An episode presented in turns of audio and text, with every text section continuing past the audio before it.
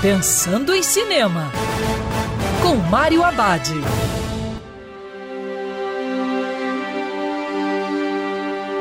Olá, meu cinef, tudo bem? Já no circuito filme de ação e suspense, 97 minutos. Na trama, o avião 767 é alvo de um atentado, ao ser sequestrado, colocando a vida dos passageiros em risco. Com apenas 97 minutos antes da gasolina acabar e o avião cair, dois agentes precisam tomar decisões de vida ou morte diante da situação. Em solo, Hawkins, o diretor da NSA, prepara-se para derrubar o avião antes que cause qualquer dano maior quando atingir o chão.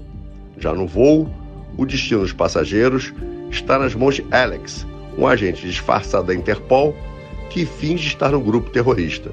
Enquanto o tempo corre, os agentes precisam tomar decisões difíceis para salvar o máximo de vidas possíveis.